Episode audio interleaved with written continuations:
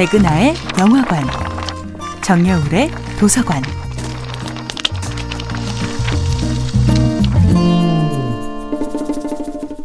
안녕하세요. 여러분과 아름답고 풍요로운 책 이야기를 나누고 있는 작가 정여울입니다.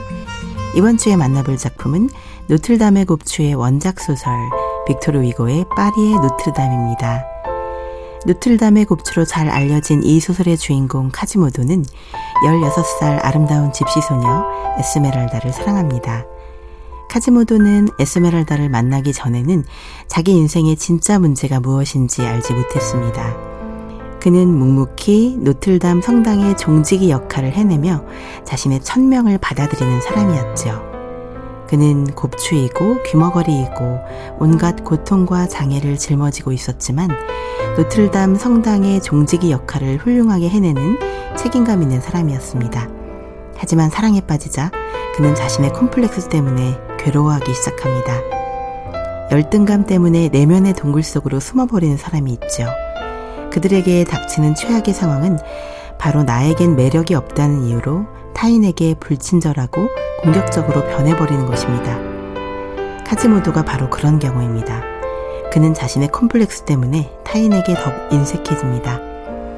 타인의 따가운 시선을 향해 더욱 괴팍하고 심술궂고 까다롭게 굴므로써 자신의 주위에 보이지 않는 방어막을 치는 것입니다.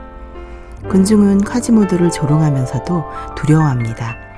노틀담의 종직이 카지모도, 그는 마침내 자신에 대한 깊은 혐오감에 빠져서 타인에게 더욱 다가가기 힘든 존재가 되어버립니다. 아름다운 집시 소녀 에스메랄다를 사랑하는 것은 카즈모도만이 아니지요. 수많은 남성들이 그녀를 가슴에 품고 있지만 그 중에 가장 강력한 적수는 중대장 페비스입니다. 그는 카지모도에게 없는 것만 골라서 다 차지하고 있습니다. 능력도 있고 재산도 있고 게다가 잘생긴 외모까지 가지고 있습니다. 아름다운 에스메랄다를 몰래 납치하려다가 혜성처럼 나타나 그녀를 구하는 멋진 남자 페비스에게 에스메랄다를 빼앗긴 카지모도. 그 순간 괴물 같은 카지모도를 향한 공포에 떨던 에스메랄다는 자신을 구해준 남자에게 첫눈에 반한 것입니다. 게다가 페비스 중대장의 사회적 지위와 카리스마는 카지모도를 괴롭힙니다. 하지만 심각한 장애 때문에 정상적인 사회생활 자체를 꿈꾸지 못하는 카지모도는 그 질투심조차 제대로 표현하지 못합니다. 정야울의 도서관이었습니다.